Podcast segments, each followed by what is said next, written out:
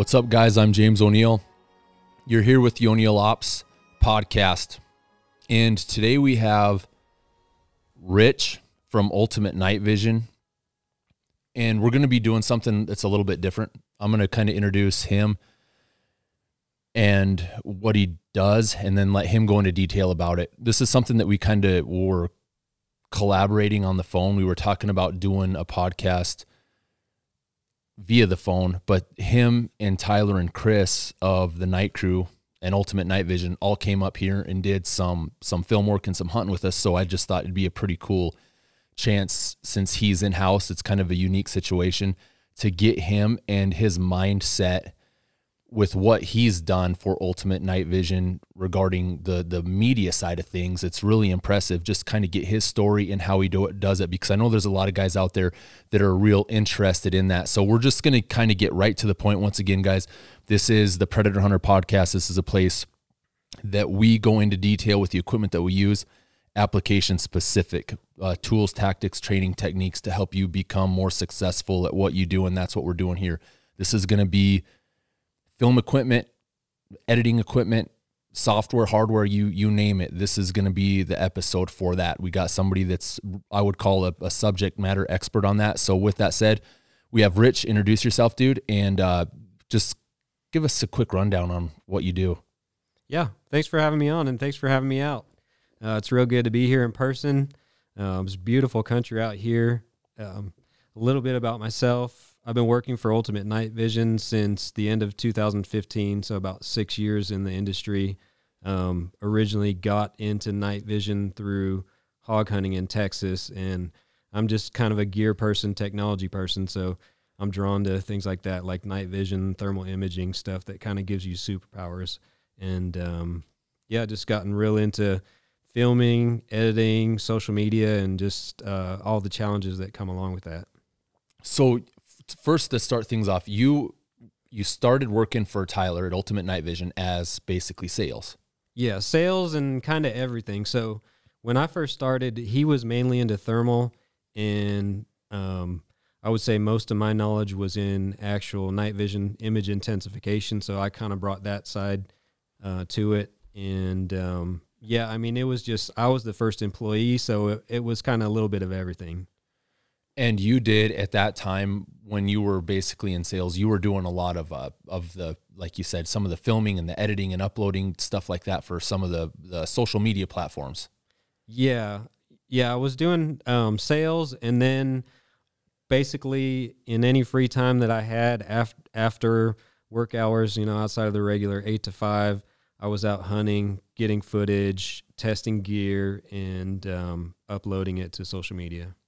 So take us through the beginning a little bit, just from what you were doing in the beginning to the transition that you've made now. What's your job description right now? What your transition is? Okay, yeah.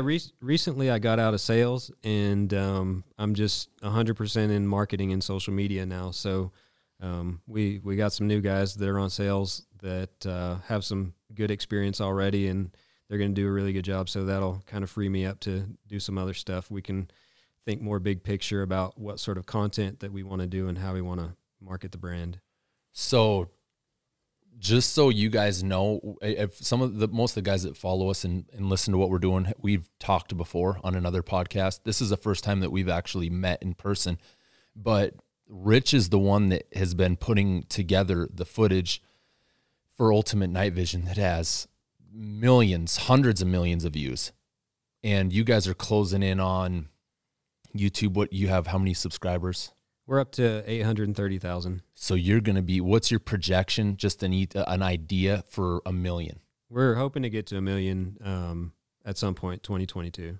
That's awesome. So Rich is the one basically that started the snowball over there, just putting the footage together, uploading it, getting the views. Anytime I have questions on whether it's a factor of demonetization or some kind of age restriction or flagging on videos, I've asked you a lot of different times for help on that. And you've literally walked me through certain scenarios, what to do, and it's helped a lot. But let's talk about Let's talk about the traffic generation, like how you generate traffic. What's your technique that you use to, whether it's YouTube, whether it's Facebook or Instagram, or maybe I think you've got written down all the three different platforms that you're kind of in control of and that you post to. Walk us through YouTube and kind of explain to guys how you go about what your mindset is for a production, what you're looking to do regarding views. And then maybe we'll, you know, the whole layout of that. And then maybe we'll talk about the Facebook and Instagram as well. Okay. Yeah. I mean, there's so much to talk about. I'll try not to get too far off track. Go in detail, dude. Redirect me if I do. I'd say probably the vast majority of my energy gets put towards YouTube. I think YouTube has the most potential. They were the first platform to really allow creators to monetize. And it's the platform that you can really gain an advantage if you're willing to put the work in and kind of jump through all the hoops and go over all the hurdles that you run into. Whereas some of these other platforms, like Instagram and Facebook, your organic reach is just really limited, because of the platform. They've changed their algorithms to where they pretty much want you to pay for advertising to, have your stuff promoted to people who aren't already following you. So YouTube actually allows you to have that organic reach if you're willing to put in the work. So it's hard, it's complicated, it's a grind. I didn't know anything about it before I got into it, and it's just me just throwing everything against the wall and seeing what sticks, running into a roadblock and trying to figure out a solution or a hack or a creative way to just get around those problems. And that's big for us in the hunting, firearms and shooting sports industries is we're kind of at a disadvantage politically. Just all the tech platforms where, you know, we're trying to promote ourselves. They're not really a hospitable environment for people like us. So we have an uphill battle, but I think, you know, if you can navigate those waters, then, I mean, you gain a real advantage over other people who may just have it easier. So, I mean, you kind of figure things out better by having more struggles. What's your take on, like the algorithms that you mentioned on specifically YouTube to significantly grow your channel from what you've seen, some of the spikes maybe in subscribers? What do you, relate that to? What do you think causes that? What are the algorithms that you see that guys need to kind of focus on in order to grow their channels? Oh, that's tough. I mean, there's so many things. There's so many facets to it. I would say, I mean, the best thing that you can do is just keep trying stuff and see what works. Pay attention to your analytics. YouTube has a ton of information that you can look at to see how your videos are doing, your audience retention, how long people are watching each video, what percentage of the time people are clicking on your video, if YouTube is serving that up to people, which is really important. So, I mean, if, you know, besides making good content, there are some things that are just absolutely essential to succeed on YouTube. And the two things would be your titles for your videos and your thumbnails, because if nobody clicks on your videos, it doesn't matter how good the video is. You're not going to get that watch time. And if YouTube promotes your video or puts that on the home screen for somebody to watch and they don't click on it, they're going to stop recommending it. So the number one thing that you have to do besides make good content is make sure that you have a thumbnail and a title that is going to make somebody at least interested or curious in watching your content. So, you know, don't hamstring yourself by making really good content and then, you know, just half-assing the title or the thumbnail. How do you think, like, what's overboard on clickbait? What would you say for like a thumbnail? What I do personally, like, I'll try to go through the actual video the production that I would say I did, whether it's the B-roll in the intro or one of the actual kill shots, and I'll basically screenshot that and use that as a thumbnail somewhere along the line. What's your take on how you do it? I think initially I always I always took a screenshot or a screen grab from that actual video, but I think the general consensus is that your thumbnail doesn't have to be something from the video. I mean, if you see some of the more popular YouTubers and people are doing really well, they're not necessarily just taking a screen grab. There are a lot of these bigger creators are actually hiring people full-time just to make thumbnails for them. So yeah, I mean, you can go beyond that. I would say that you don't want to be clickbaity. You don't want to have anything that's misleading that, you know, somebody clicks on it expecting one thing and you give them something completely different. But if your title and thumbnail get somebody interested and they click on it, as long as it's somewhat related or there's something in there in that video that relates to the title and thumbnail, I think that's fine. Gotcha. So YouTube is primarily what you like to do. What have you done? What's your take on kind of the Facebook and Instagram side of things since you're doing those as well? Well, I've seen you do some nasty stuff on Facebook. I mean, just randomly looking at some of the, and I don't get on Facebook near as much, but I've seen some of the videos. Last time we did a podcast and you and Tyler were on it, I think it was just a random coincidence. I looked that day on, I don't know, I think it was your thermal and night hunting forum or page that you have. And you had a video that had over 1 million views relatively quick. So you're doing something there too that's getting a lot of triggers. Yeah, it's interesting. Facebook definitely has the potential, like if you post content on Facebook, it has the potential to gain a ton of views in a really short amount of time. Facebook's such a large network, and if stuff gets shared around, then, I mean, yeah, you can get over 1 million views in just a matter of a day or even less than a day. There are, I mean, yeah, there's so many little differences between the platforms, and it's important to post stuff and try things on each platform and try to read the recommendations, because a lot of times the platforms themselves will kind of give you a hint on what they're looking for. Like Facebook specifically says that videos over 3 minutes in length are going to do better than videos that are shorter than 3 minutes. So like right now, I try to shoot for a duration between 3 and 5 minutes on Facebook, whereas on YouTube, probably ideally you'd want to be somewhere between like 10 and 15 minutes. I mean, that's not an absolute hard and fast rule, but those are kind of some general parameters about the differences in those things for each platform.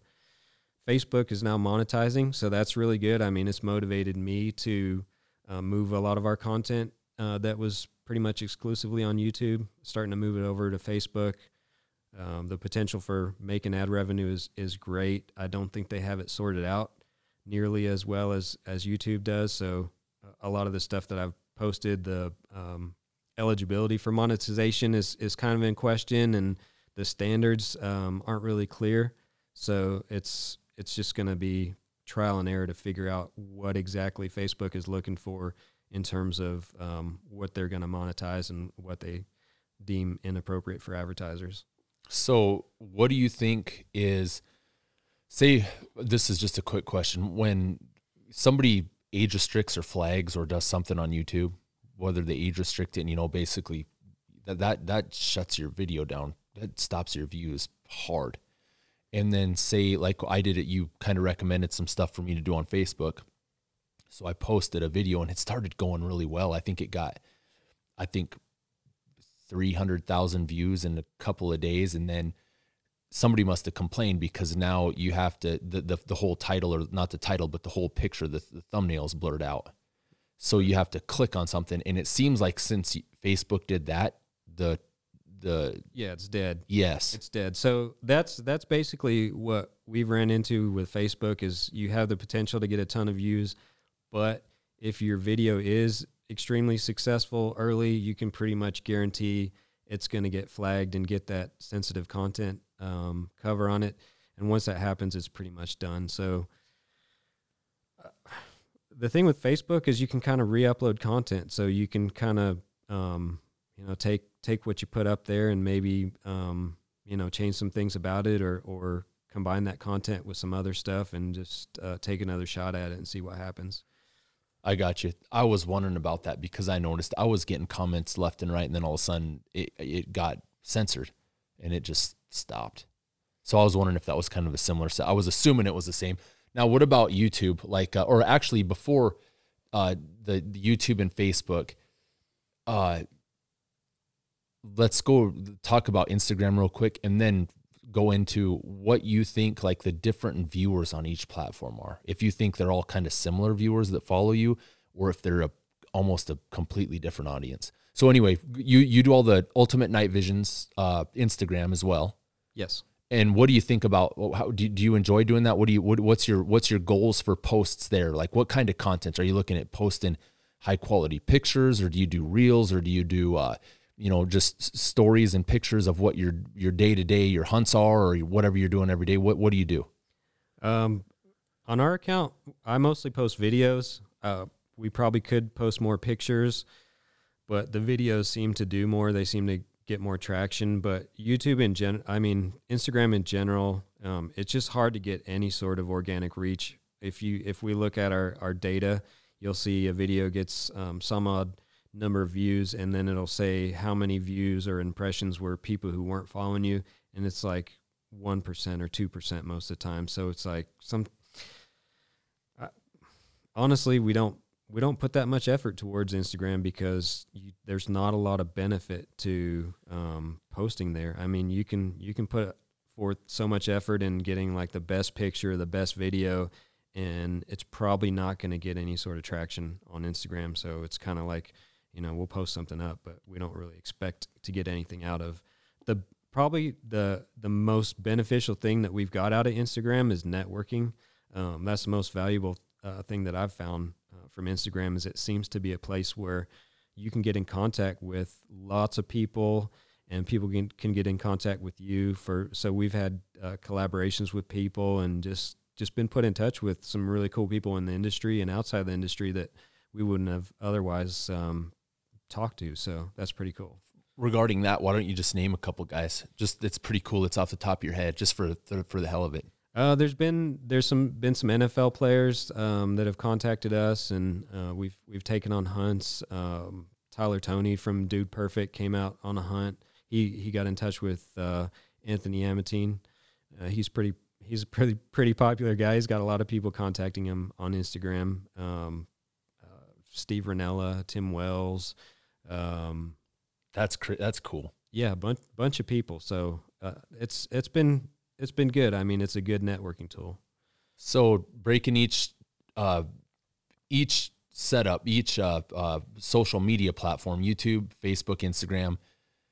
What's your thoughts on? Are they all? I mean, if somebody's more than likely everybody that's following you on probably Instagram and Facebook are subscribed to you via YouTube, but not the other way around. Or how would you put it? I don't think so. What I've kind of learned or observed is that there's not nearly as much overlap as you would think. Like you have people who are exclusively on Facebook, and then, those people don't necessarily watch YouTube, and the same goes for Instagram. So, we kind of put a premium on YouTube and put our best videos and full edited productions on YouTube, and didn't put them on places like Facebook. But even regardless of Facebook now monetizing, I think it's beneficial to post on every platform that you can, because you can pick up a large following on one platform that on another platform that isn't on the main platform that you focus on. So I think it's beneficial. Like there's just not as much overlap as you think. Really? That's interesting. See, that's something that you would know a lot more about than I would. When you do a video, when you edit a video and you look at it and you start to piece it together for a YouTube production, what are some of the things that you're concerned of? I know you kind of are concerned about regarding how you put it together. I know we talked about, you got the thumbnail and you have the title initially to get the interest getter. It's what's the first initial impression. That's what somebody sees. That's what somebody reads. And that determines whether or not a lot of times they're going to click on it. But after that, from you as a personal creator, what you do, all the hundreds of millions of videos that you've put together, or the hundreds of millions of views from the videos that you've put together, what do you do? How do you kind of, what's in your mind putting stuff together when you're putting a video together? There's a lot of stuff that goes into it, and it's pretty complicated, and especially complicated for us, for people in the hunting or shooting industry, because you have so many potential landmines that'll get your video demonetized. So you have to consider a lot of that stuff where you can't just necessarily go by what you think will go viral, because that same thing may be the thing that gets you demonetized. And it's not just that your video is demonetized and you're not making money off of it. If it gets demonetized, it pretty much kills the views too. So there are little things about YouTube, like they have some weird rules that are hard to find, but there's kind of like a general rule that if you front load your video with a bunch of kills, like in the context of our videos, like if we put a bunch of kills or like some graphic kills in our video in the first minute or two, then it's much more likely to get demonetized or age restricted. Same thing with curse words and stuff like that. So in general, you try to keep the first minute or two of the video pretty mild, and then put the juicy stuff on the back end, which is tough because, like, it's a balance between, trying to hook the viewer and get them interested in the video and keep watching and not click off, but also you don't want to put a bunch of stuff in your video that's going to get it demonetized. So you got to find a way to keep the viewer's attention while also not screwing yourself over. So that's a lot. That's, and it might seem simple listening, but when you start putting stuff together, it's not so simple. I mean, it's like you and I were talking, there's that dude, Whistling Diesel. And if you look at, if you look at the simplicity of what his video looks like, it looks like that's, going around crashing trucks. Yeah. If you were a 50-year-old dude looking at it, you'd be like, this is stupid. What the hell? Some kid. But if you really sit back and look at how it's all done, you're like, that's pretty genius. They've got a way that they're putting stuff together to be able to attract that many viewers. You just randomly don't do that. Yeah, there's so much more to it. And if somebody's successful on YouTube and like really successful, chances are they're not dumb. They're pretty smart, and there's a lot more going on behind the scenes than what you see just like on face value. And yeah, Whistling Diesel, I love just watching other creators, even if it's not necessarily like my genre. I like watching other creators and just seeing how they're using the platform and what they're doing with their material, because a lot of times you can get some good tips and hints on how to kind of craft your content to succeed. So if we're at 25 minutes, so we'll cover this and then we can reset your camera real quick. But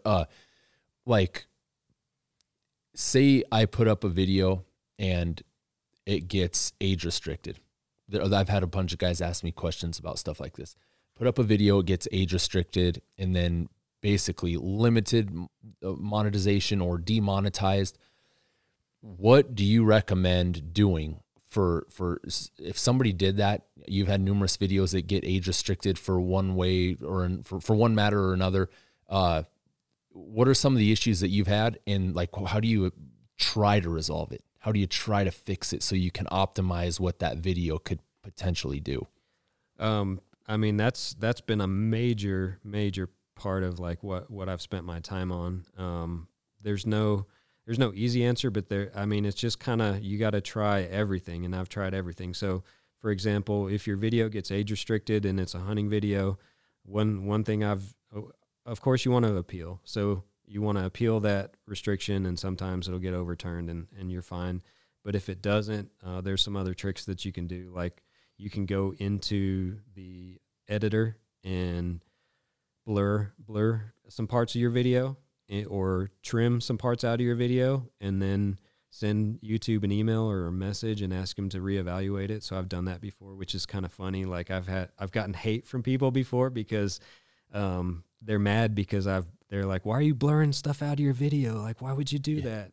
And it's specifically because it's gotten age restricted, and if I blur this part or another part and submit it back to YouTube, then that's gotten it unrestricted. So there's just little tricks like that. I mean, you got to try everything. I use their feedback button and send messages that way. They've increasingly made it harder and harder to contact a real person. So you just got to try different ways. Like if I have email correspondence with people, I make sure I always fill out the surveys, or sometimes I'll even use old survey links just to send a message to them and say I'm dissatisfied with something that happened. And sometimes that's enough to get somebody to respond to you or act. I mean, I think, there may be some stuff that's intentional, like, yeah, they're trying to censor you, but also a lot of it's just like YouTube is a huge platform, and for them to moderate stuff at scale is just difficult. So it's just sometimes it's just squeaky wheel gets the grease. Like you just got to get a human to lay eyes on your problem, and then hopefully you get somebody who's not against you, or somebody who is willing to help you out. So I could probably go on for an hour on. Well, let's do that. Let's reset your camera real quick, and then I was going to ask you about that another, like, the demonetization question, like some other things too. So we're still hot. Rich just had to check a couple cameras. We're trying some new angles, and he sets some stuff up that looks good for just the visual. The videography looks awesome. So talking about back to the demonetization or stuff like that, I've heard, and I know I asked you, but I've heard after you acquire or you earn, I would call it earn, after you earn so many subscribers, I've heard that you get a designated person from YouTube to basically you can have contact with somebody for problems. That I had heard that too. I think that's how it used to be. I mean, that's what the policy was. And so I was super excited to get to 100,000 subscribers. So then I'd get a personal contact in YouTube who could help us out if we had an issue. But when we hit $100,000 or 100,000 subscribers, we applied, got no response. And we applied again, got no response. And then they changed their policy and said, it's just basically it's up to them. It's up to their discretion whether they want to give you a partner, a YouTube partner manager. So it's not going to happen. So what you're saying, though, there is still a potential for you to still apply to get somebody like that. You can't even apply anymore. Oh, I think okay. It's like we'll contact you situation. You'd think that there would be somebody that would be able to do that based on. There's not a whole lot of, well, there's more and more and more, but okay, X amount of 100,000 subscriber channels. There's probably quite a few of them, not as many as there are 100,000 subscriber channels. You go up to 500,000 subscribers, fewer. You go up to 1 million subscriber channels, fewer yet. You'd think that they would kind of cater to those guys because they're the ones that are bringing, whether it's content that they like or content that they don't like, it's still bringing traffic to their it's still bringing traffic to their platform. You would think that. I mean, nowadays there's probably, I don't know how many million subscriber channels there are. There's probably close to 1 million now, if I had to guess. What? I mean, say that again. Hold on. What was probably? I'm speculating. There's a lot. I'm guessing there's a lot, and I'm not too optimistic about it just because. I know I've had contact with some people who have channels like much larger than ours, a couple million subscribers, and I don't know anybody who's got a partner manager. Gotcha. So I think, don't expect it. Yeah. I wouldn't expect it. Although, I think you had told me that, Fishing with Flair had actually, had somebody from YouTube contact him to help him out with an issue with some other friends that he had who had other hunting channels that had gotten deleted. So that's a good sign. There are some people in YouTube, at least, one that we know of theoretically that likes hunting content or thinks it's important, who's willing to help. So, it's not all bad, but yeah, I wouldn't expect any sort of official support from YouTube. What do you think off of? So we'll kind of, I think maybe wrap it up on the social media side of things, and then maybe go into the filming aspect physically, like the equipment that you use, but the YouTube side of things, or social media side of things. What do you think? Do you think there's YouTube's basically the only beneficial platform for guys like us, you know, guys that do hunting and shooting, stuff like that, you know, outdoors? There's a lot of big channels that are just, you know, like, what's that? Hickok45. That guy's got a ton. Who's that other guy that's probably our age that does Demolition Ranch? Yeah, Demolition Ranch. You'd think those guys would just be getting hounded, but they still continue to grow. And you always hear guys, I hear guys all the time, like I'm on Sniper's Hide, a forum online, a big hunting and shooting forum. And guys are like, well, you know, YouTube is doing this and this and this, which I don't really follow what YouTube does real close other than post up to it. But I sit back and watch those bigger channels, and they continue to grow pretty well, even with what they do. I don't know how much they're having to fight to do it. But other than Flair, when I listened to him a couple months ago about having buddies that were getting demonetized, where that's basically that's their job. You know, when they're full-fledged YouTubers, that's their income. That's what they're doing. And so they have to, they're obviously treating it like a business. And if they get demonetized and they're no longer making an income, you get concerned with that. But other than you know, me listening to him on his Instagram story talk about what YouTube was doing and this and that. So basically what he did is he created a sister channel that it was kind of a, I don't want to say a no holds barred channel, but that's where a lot of his firearms content went. So that, you know, overnight, 2 days later, he had 250,000 subscribers, but it was primarily, he had the shooting side of things. It wasn't fishing where he's kind of doing his big channel. It was more firearms, duck hunting or coyote hunting or whatever else he does. So what do you think, like back to the main question, do you think there'll ever be a better platform? Some of the guys will get together and build a bigger a social media for guys like us? Or do you think that it is what it is? And with those guys, those bigger subscribers like Hickok and Demolition Ranch, do you think that those guys are continuing and will continue to grow with maybe not as big a struggles as guys are making them out to be? Yeah, I think the big channels will continue to grow. I'm sure they just haven't been breezing by. I'm sure they've had more than their fair share of issues with demonetization and age restrictions and the threat of the channel being canceled anytime there's some sort of policy change that comes out. You know, people get worried and rightfully so, because yeah, they have their whole career, they have their family's livelihood wrapped up in this stuff. So, yeah, it's a precarious place to be on a platform that you don't really have control over what's going to happen. You can't prevent, you know, some sort of event where your type of content is no longer allowed or no longer acceptable and your channel's deleted. So it makes sense that they do stuff. You know, starting a second channel makes sense. It's kind of like diversifying. So if one channel gets deleted, then you still at least have something to fall back on.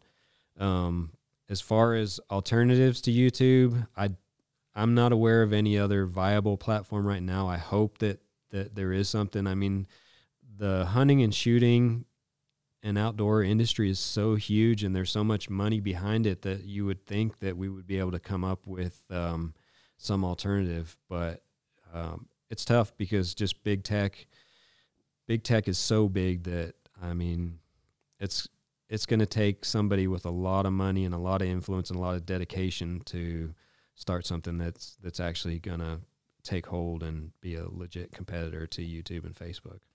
I could imagine that, but I couldn't imagine how many eyes there are on YouTube. Potential eyes, and then you take a group of like the big, you said it is a big industry, the hunting and shooting industry, and it's getting bigger and bigger and bigger. But if you take the amount of people that watch our stuff compared to the amount of guys that watch something stupid on YouTube, you take that, you get some kind. Like I was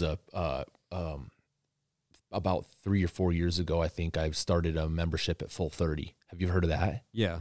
And I actually was supposed to have a meeting with the, I think he was the developer of it. And I was busy. I should actually call him. I was just going to kind of talk to him and see what his plans were, or how, just out of curiosity, you know, we're nothing big by any means, but anyway, a guy can kind of get a feel for it and see how big he thought they were going to get or what they were actually doing. It's always nice to try to support somebody that supports you, but at the same time, where are you going to go with it? You know, you post a video there and you get, and nothing against anybody, but you get a millionth of the views, yes, or 100,000th of the views. It's tough. I mean, yeah, the audience of YouTube is just enormous. I mean, it's just completely eclipsing anything mainstream media. Like YouTube is the thing. Like if you talk to a young kid, they're going to be much more impressed by somebody who's a YouTuber than, you know, when we were growing up, it's, oh, you're an actor, or you're a celebrity, or you're an athlete, or something like that. Now, yep, like the kids don't care. They follow Mr. Beast, and they follow Dude Perfect, and they follow, you know, whoever the gamers are. That's who they're following. I think YouTube is huge. Yeah. I heard of Full 30, and I think we applied to be on Full 30. You know, nothing ever came of that. And, I don't know. It looks like they're still around, but I just haven't heard anything from them as far as like new developments or what's going on with it. So, and I haven't followed up with it either. Yeah. But that's interesting what you said. That's 100% freaking dead nuts, dude. It's the kids. Like if my kids, you don't even have to have Dish Network or any of that anymore. It's crazy how some of that stuff's going by the wayside. You can just go to YouTube and almost watch anything. Like how Netflix did away with Blockbuster, basically. If you look at it, in college, we'd go to Blockbuster. We'd go get movies. That's what we did. Got to get done with practice, go get a movie. Now you don't leave the house. And then you go in and the kids are looking to basically YouTube personalities. And that's their Tom Cruise, you know? Yeah. Those are guys that I was like Arnold, Stallone, Ted, or Tom Cruise, all those are guys that were, you know, they kind of stayed apolitical throughout most of their stuff. You just liked what they did. And now it's a YouTube personality. Yeah. The world is changing. It is. And, I mean, either you got to go with the changes or you get left behind. So I think right now it's YouTube. Hopefully something comes along where there's a change, like, you know, with crypto and blockchains.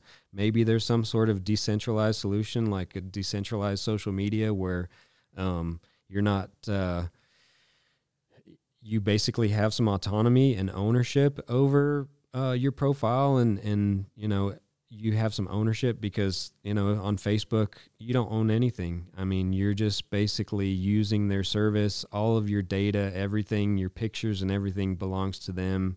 Same thing with YouTube. At least they give you a little bit of a cut of the money. But if you get kicked off of YouTube, there's no way to take your subscribers with you. There's no way to port them somewhere else. Same thing with Facebook or any other social platform. So I hope there's some sort of solution where you're able to just have some sort of ownership and be able to bring people along with you if something happens. That's an interesting point. I like that. That's I've never thought about that. That's real interesting. That's cool.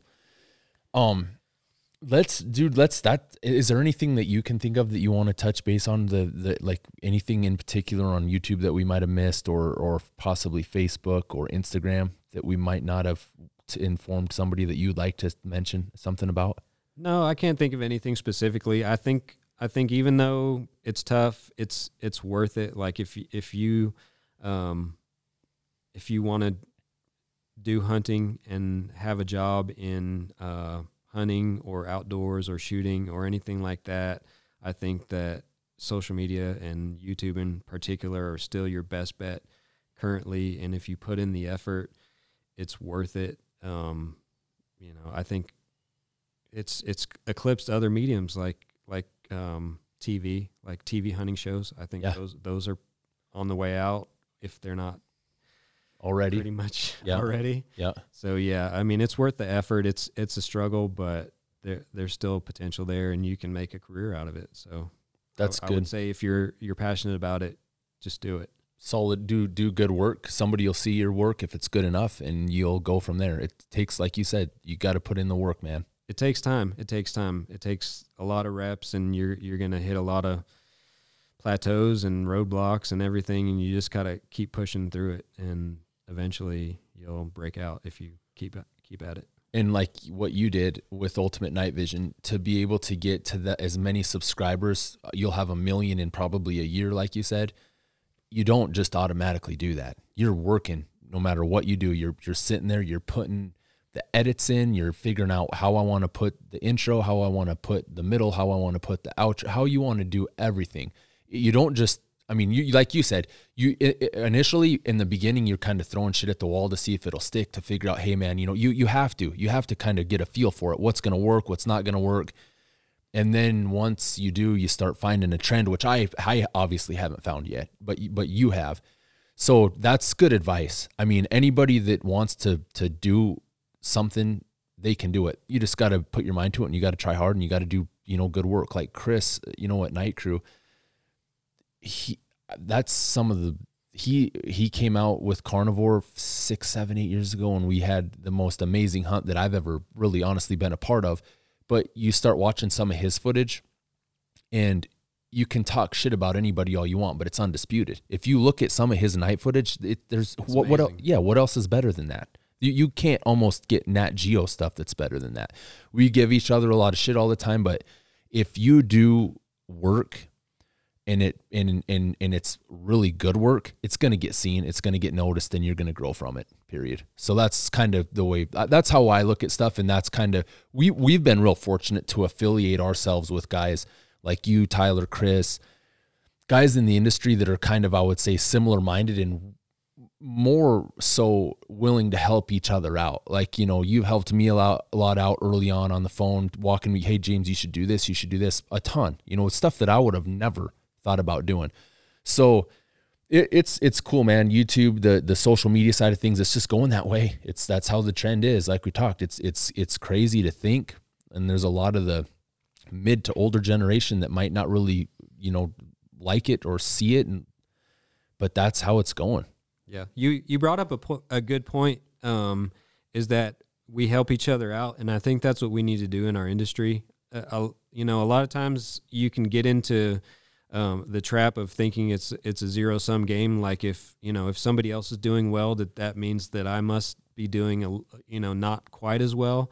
But really the best thing that you can do is make friends in the industry and help each other out. I mean, I'll help anybody out and bring them up because if one person succeeds, then it makes it possible for even more people to succeed. It's not like there's a limited piece of the pie that, you know, there's only one slice that you can get. You can grow that pie and help everybody out if you have a collaborative effort, and rather than thinking about, you know, somebody's your competitor, so it's me or him.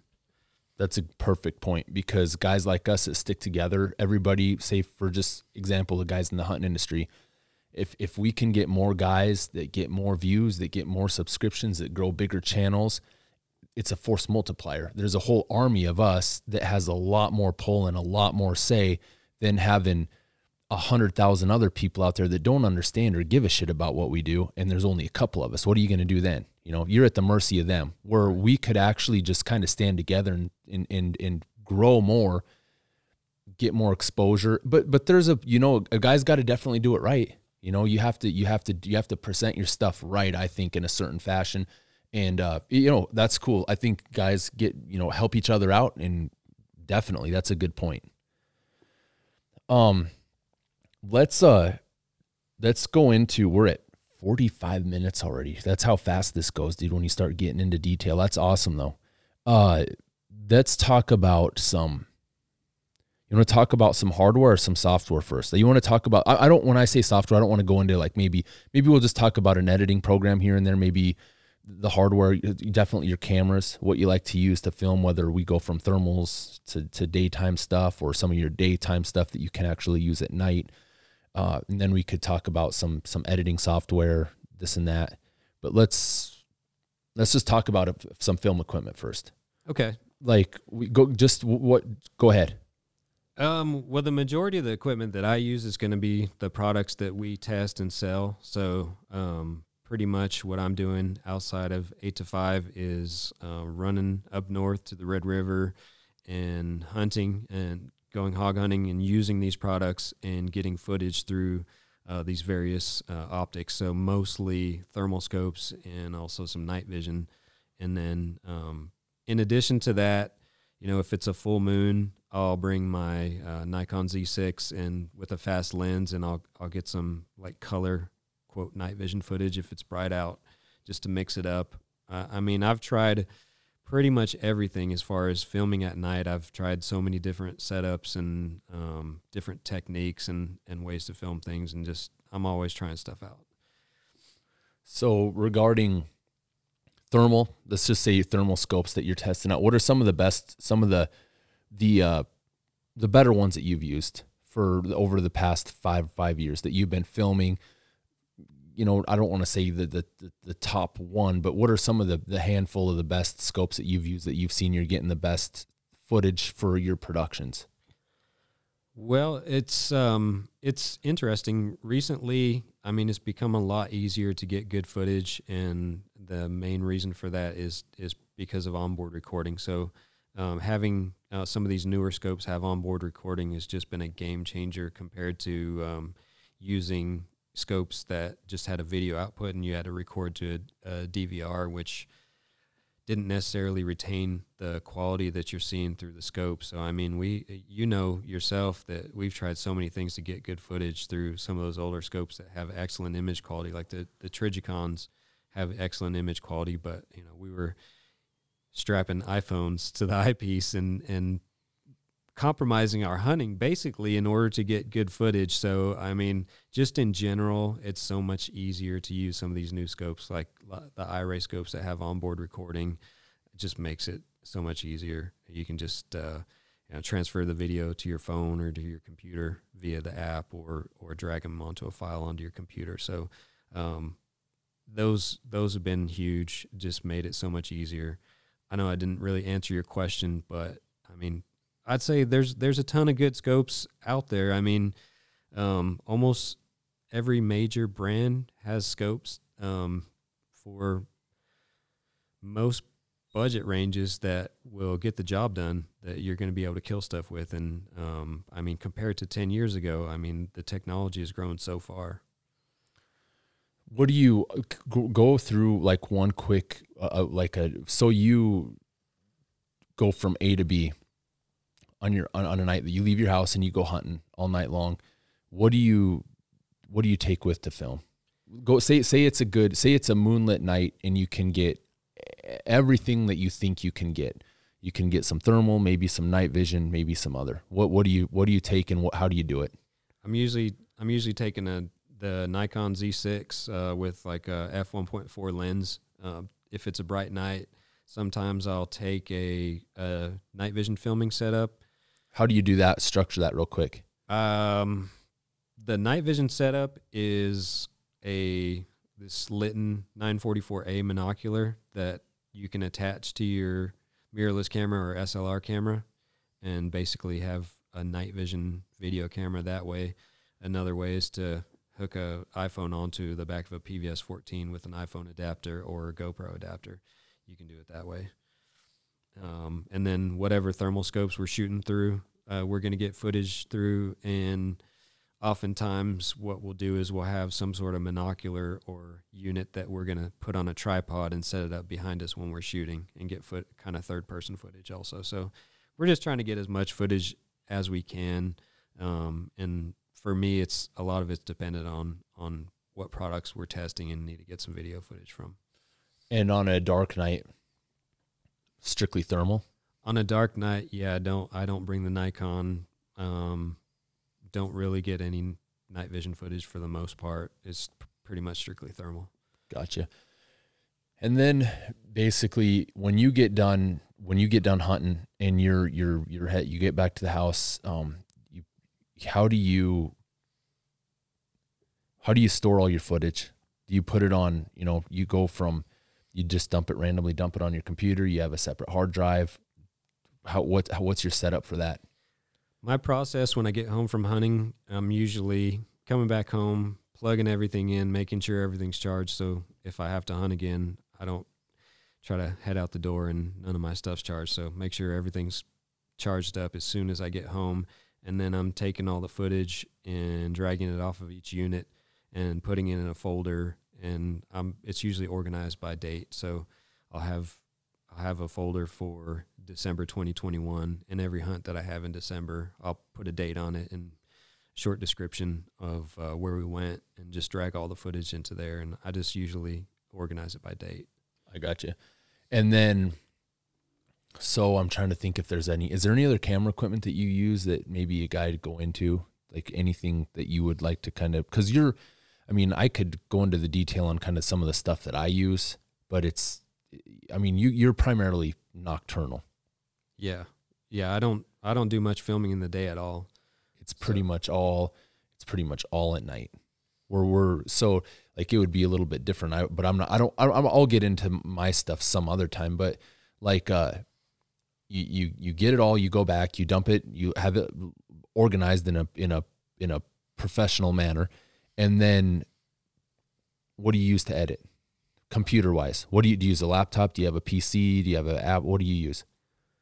I have an iPhone and a Mac, so I'm editing on the Mac in Final Cut. I like Apple just because airdropping probably is the main reason why I use Apple, because it's just so easy to transfer something from your phone to your computer and back. And so, Apple and Final Cut is primarily what I use. So you got all your footage from one night, you got it all stacked up on a hard drive, organized. How long will that sit before you get to it and try to do some kind of a production? Or do you do like, get enough footage for, how do you go by the amount of footage that you basically accrue over time to the point where you're like, all right, I need to compile this and do a production, something, put it together on YouTube. I mean, do you ever go out on one night and go, oh shit, dude, we got some stuff that I can just do a full-fledged YouTube production, which I think I've seen stuff where you go out on one night and you can hammer a 1 million hit video on Facebook. But regarding like a edited production, what are you looking at from that standpoint? Generally, if I was on kind of a more regimented schedule, I'd say probably I'd take a month's worth of footage and make a video, like one per month. Definitely there are some nights where we just have a really good night and get a ton of great footage where we could make a YouTube video out of just that one hunt. But ordinarily it's some sort of compilation, and it's usually about a month's worth of footage that I'm compiling. So I usually make a rough edit and just break it down into clips from the night, and I'll usually post those on Instagram and Facebook. I try to get enough footage on Facebook for a 3 to 5 minute video. And then Instagram, you get one kill, 10 seconds or 30 seconds or something like that. And then YouTube. We've just found that getting about a 10-minute video on YouTube does the best. So I try to get about 10 minutes worth of footage on there. With not much filler in it. Just a kill every... Yeah, probably 10 seconds, 10 to 30 seconds. Yeah, so that's a lot. That might not seem like... a lot, but that's a lot of kills when you start factoring everything in. A kill every 10 seconds in a 10-minute video, that's a lot of shit going on. Yeah, it's a lot. It's a little monotonous. So now that I'm kind of in this new position with marketing and social media, and I'll have some more time on my hands, I'm going to try to move into some other types of videos. So are you going to? Yeah, that's cool. So more. Go ahead. Do you want to talk a little bit about that, or do you not want, you want to wait a little bit on what you, yeah. So what are you thinking then? If you say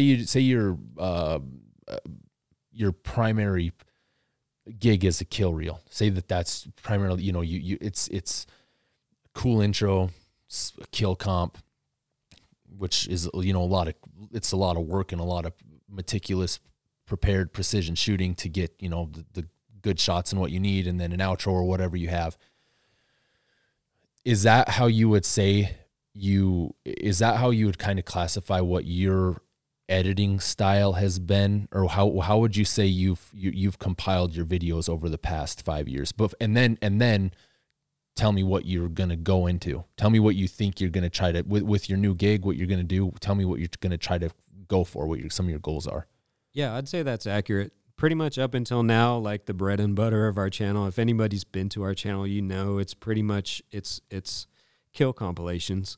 And they've worked really well. I mean, they do well. So it's, you know, it's kind of a staple of the channel, and it's something, it's kind of a hack on YouTube that I've had some buddies who I've just told them, like, hey, look, take these clips, break them up, cut out all the filler, try to take out all the parts where you're shaking everywhere and stuff like that, so people are not getting seasick watching your videos. Try to make the audio good and make a little compilation and say, you know, 100 kills with such and such scope, and it's going to be successful. So I mean, that's just something that we found that works, but I'd like to do some other stuff. So I'd like to do some more educational content, like actually do some how-tos and product reviews and stuff like that. Tutorials, I think, would be helpful, because, you know, I've got a lot, I've learned a lot of things, good and bad,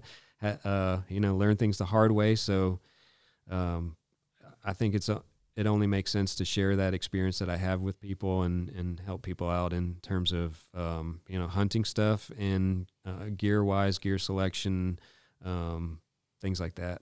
And then also we'd like to make some more long-form content, kind of like what y'all make and what Chris makes, where there's more of a story or a narrative to it rather than just, you know, a bunch of kills. So what's your plan? Are you going to basically create another playlist on the Ultimate Night Vision YouTube channel, or are you going to create another channel? We don't have any plans right now to have a second channel. We'll just have them on the main channel, and we'll just kind of, the plan is just to mix them in with a regular kill content. And I'm sure some people will be upset that it's not just kills, but I'm sure there's a lot of people who would probably like, eat it up. To get a little deeper into it than just you know, 100 kills. That's cool. I think that's the right way, dude, because you get, you know, somebody that has the experience that you do with the equipment that you've had. I ask you questions all the time. I mean, I just, you know, today with the dual bridge, you know, certain things you're like, oh, dude, you got to do this. You know, this bolts that. Just you the stuff that you do, and a lot of people will take that into appreciation. But there's no getting around people that are bitching. You know, you got guys that are like, oh man, Ultimate Night Vision is posting another video, get ready for fucking boom, boom, boom, boom, boom. And then you're going to be doing a review. Like my channel, most guys are, it's the same thing. You can't please everybody. No matter what you do, somebody's going to bitch. Exactly. So, you know, just do what you think is right. And that's good though. I would almost relate it to like Flair, where he had, what, 2 million subscribers or something, and then he's like, well, you know what, if we're getting demonetized, I'm gonna have a sister channel. And within a week he has 250,000 subscribers. It's a similar deal that you can do with your channel. I mean, you have millions and millions and millions of views and hundreds of thousands of subscribers. You're gonna get the traffic to those videos. It might not be as much, but dude, 100,000 or a 200,000 view equipment review, those are the people that want to be there. I mean, you know what I mean? Those are the people that are interested in buying something from you guys or getting more intel from somebody like you. That's a big following. That's a lot of people that are, you know, that are uniquely interested in what you guys do.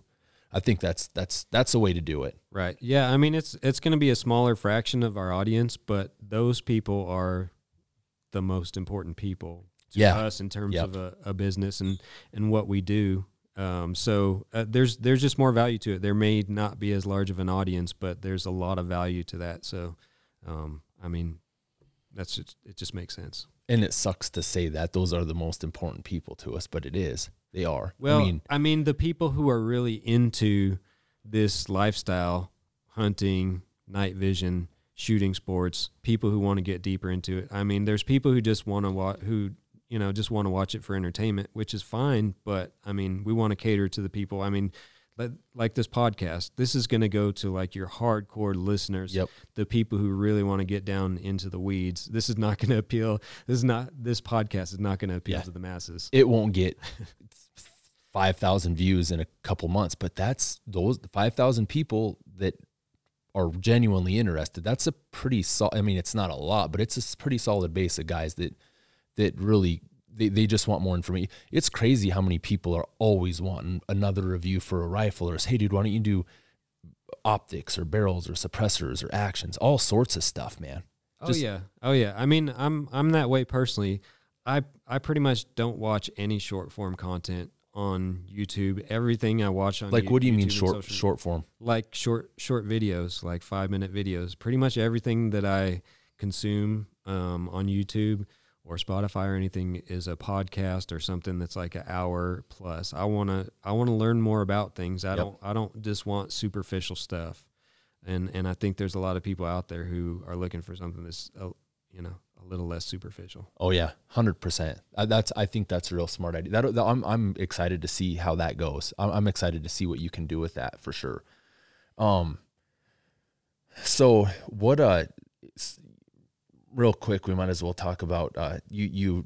What's it take for you to do an edit? Like, you use Final Cut Pro, you said? Yep. What's it take for you to run through an edit? Say you have everything that you need. Everything is laid out pristine. Your workflow is as good as it can get. Not a shit show like I would have. Like, what? How long would it take you to do an edit and be able to upload it on YouTube? That's a good question. I have no idea what the actual amount of hours is, but I'd say it's a lot. I mean, I'd say probably at least 40 hours for a video. Yeah, a lot of time goes into it. I don't really keep track because I enjoy doing it. So sometimes I'll just start sometime, 5 in the evening, and then just work on it until 4 in the morning. Dude, that blows my mind. 40 hours. But I probably am not imagining how many hours you have to sift through of footage. Yeah, it's a lot of footage. I mean, it takes a lot of time. I mean, I really couldn't quantify the hours, but it's a lot. But, I mean, if you enjoy it, then the time just flies by. That's crazy to me. I wouldn't have thought that. I wouldn't have guessed that at all. Like, if I have all the footage that I need all on my 705 from my DSLR, and I've got it all, and I just really wanted to burn through it, but my stuff isn't. It's just, I mean, there's not as near as much. You have a whole month that you have to go through, so I have to take that in consideration. If I had a whole month of footage, dude, it'd probably take me 100 hours, I guess.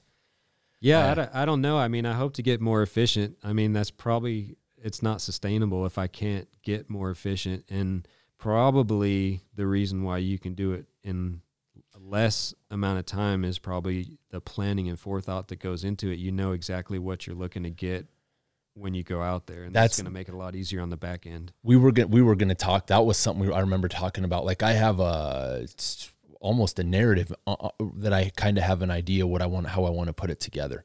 In a perfect world, I would go, all right, guess what? We're going to go to this spot. We're going to kill this many coyotes, and this is how the production's going to be. That's kind of what my mindset is going into each spot, and whether or not that happens is beside the point. But when it does happen, it's laid out. I have an idea. We can get it done. But regardless, I'm not that efficient at editing by any means. If I had to go through the footage that you did, I would have probably twice as many hours into it. But so have you looked at what I did was I got a new Logitech keyboard, and I use Premiere Pro for editing. I used to use Sony Vegas, and then it didn't work with my graphics card, so I swapped it all up and I went to Premiere Pro. And now I'm pretty much stuck on the Adobe Cloud. I use Photoshop for a little bit. I'll use Lightroom for editing raw images, and then I'll use Premiere for the videos. And I got into like a Logitech keyboard and a mouse where I can pre-program my mouse, so I can use the middle button to be the splice tool, the cut tool. And then my left button will highlight, and my far right button will delete. So I would always, even a year ago, I would get on and I would start doing an edit, and I would always be on my mouse, and I'd have to go over to the toolbar and select a tool, and I'd have to drag it over. I bet I shaved off an hour off of a production just by doing those shortcuts my mouse. The shortcuts are key. The shortcuts are huge. It saves you a ton of time. I don't, I have, I haven't done it with a mouse, but I use the keyboard shortcuts religiously. I mean, if you could give somebody a tip on how to improve your editing or just make editing more efficient, it would be learn your keyboard shortcuts for all those things like splicing and cutting and pasting and all those little functions that you can do with a keyboard or a mouse rather than having to navigate up with an arrow to click on something in a menu. It's literally a game changer. It is. And have you seen those tools that almost look like this, but they're about half the size? And it's almost a whole nother keyboard that you can kind of learn. I don't know what they're called, but you can use them for all sorts of different editing programs. Have you seen those things? I've seen them, but I don't have any experience with them. I probably should be looking into ways to make things even more efficient. If you're going to be doing it, I would. My guy he was a graphics art. Yeah, I think graphics. What do you call it? He did like a CAD and computer aid design, and he did went to school to do basically, you know, the Photoshop, the video editing. He was real savvy at all that stuff, and he told me, you know, what cameras to use, what lenses to use. He did the first website that we did. He was basically a professional photographer, and he's the one that told me about those tools. And I started looking at them, but I don't do it enough to use to justify. They're not that expensive, but it's almost you have to learn a whole nother type of. It's a learning curve. Yeah, sure. It's like relearning the keyboard, you know, almost in a way. But it would be something to definitely look at. They say that it's amazing how fast it cuts down your workflow, especially if you're going to be doing the editing that you do. I was just curious if you use something like that. Gosh, man, that's. Was there anything else on your outline that we were going to maybe touch base on that you can think of? We could talk a lot about. Yeah, we've covered a lot. I mean, we could probably talk about this for hours and hours. I think probably hit 30. We are, dude. You want to check it out real quick and check it out, and then I'll do the outro.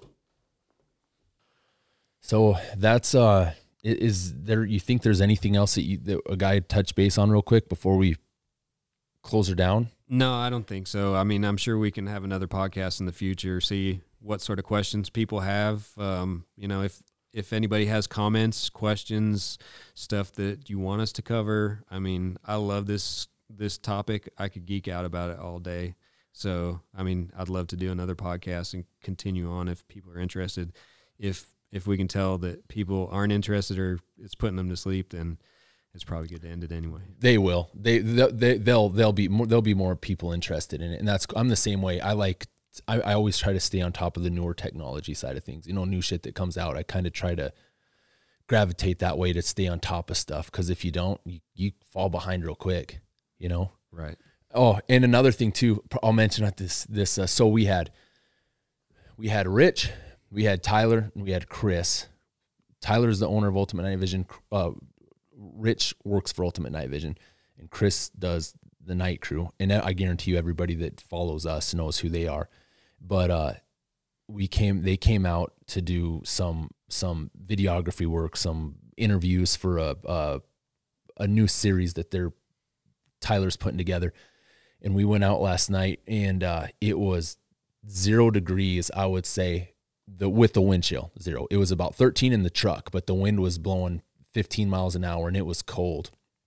And we walk into this set that we set up. Keith and I set it up about 3 weeks ago, and there's 1, 2, 4, 5. There's 6 of us, right? Yeah. Yep. 6 of us. There's you, Tyler, Chris, me, John, Keith. We all walk in there, and there's 4 guns. Rich has a gun, Tyler has a gun, Chris has a gun, John has a gun. Keith and I are filming from the back. We get into this spot, and these guys come all the way from Texas, where it was 70 degrees last week. I think the high was 80 the day before we came up. 80 the day that they came up, the day before they came up, and they get up here and it's 0. And we put them down in a kill box that we set up. And I kind of felt I should have said something, but I didn't want to mess anything up. Rich is on the far west side of everybody, which would be to our left. And I'm splitting him and Tyler. And from the time Rich got his tripod set up and Tyler got his set up and John was and Chris was, Rich had his hand out. And did one of your gloves not have a finger on it? Yeah, I cut the end off my index finger and my thumb. I thought that I saw that, but I was looking with my micro, and you had your finger exposed. We were there for 20 minutes. I was going to say 30 plus.